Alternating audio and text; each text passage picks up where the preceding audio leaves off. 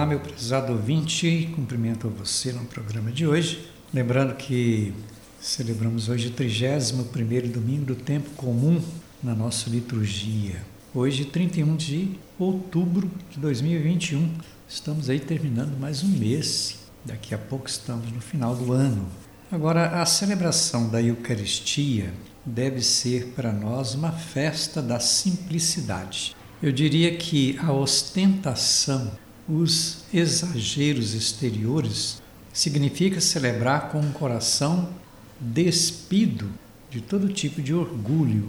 Assim nós encerramos mais um mês. E encerramos assim com um espírito que eu diria missionário, porque termina o mês missionário. A prática da simplicidade, ela é fortalecida pela palavra de Deus. Portanto, deixar que a palavra caia no coração e o transforme naquela dimensão que diz o profeta, coração de pedra que se transforma em coração de carne. Pois é, a primeira leitura de hoje do livro do Deuteronômio, capítulo 6, do segundo ao, ao sexto, que diz assim: Ouve Israel, amarás o Senhor teu Deus de todo o coração. Moisés ele convoca o povo para observar os mandamentos do Senhor. Seguir a lei de Deus é entender o projeto de salvação, é ser feliz e dar continuidade à construção do reino da vida. Cumprimento da lei de Deus ajuda na vivência do amor. Essas leis, elas estão gravadas em nossos corações, no íntimo de cada pessoa são dois imperativos próprios da leitura: ouvir e amar. Quer dizer, ouvir a palavra de Deus e essa palavra nos leve àquilo que é fundamental em todos os mandamentos da lei de Deus: amar. Amar a Deus, amar o próximo. Depois da segunda leitura, carta aos Hebreus, capítulo 7, 23 a 28 e a gente pode dizer o seguinte: no céu ou na terra, Cristo permanece como sacerdote. Permanece para a eternidade, com um sacerdócio que não muda, é sempre o mesmo sacerdote. Para o cristão, é motivo de alegria ter a presença do libertador que é Cristo.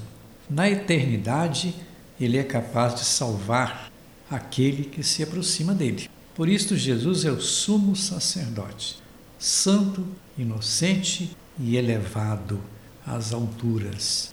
Ele ofereceu a si mesmo em sacrifício uma vez por todas. A lei então constituiu é, sumos sacerdotes sujeitos à fraqueza.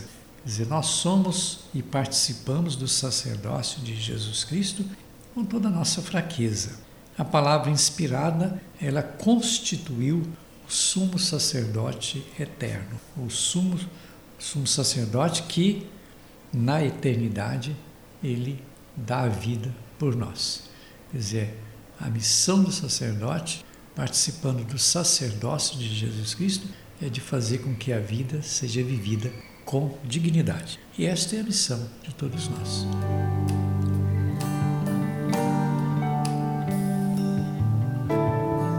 Depois, no final, nós temos o Evangelho de Marcos, capítulo 12, 28 a 34.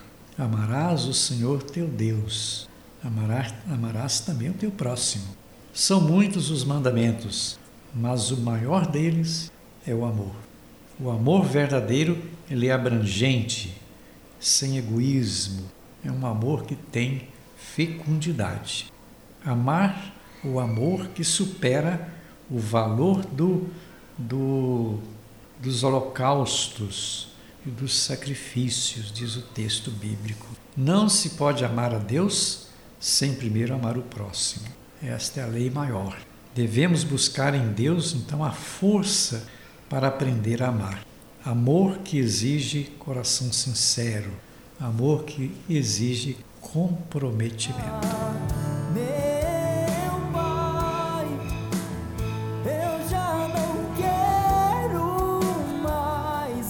Esta palavra então que a gente deixa para você no dia de hoje, desejando que a prática do amor seja o mais forte na vida de todos nós. Desejo para você as bênçãos de Deus em nome do Pai, do Filho e do Espírito Santo. Nosso abraço. Fique então com Deus.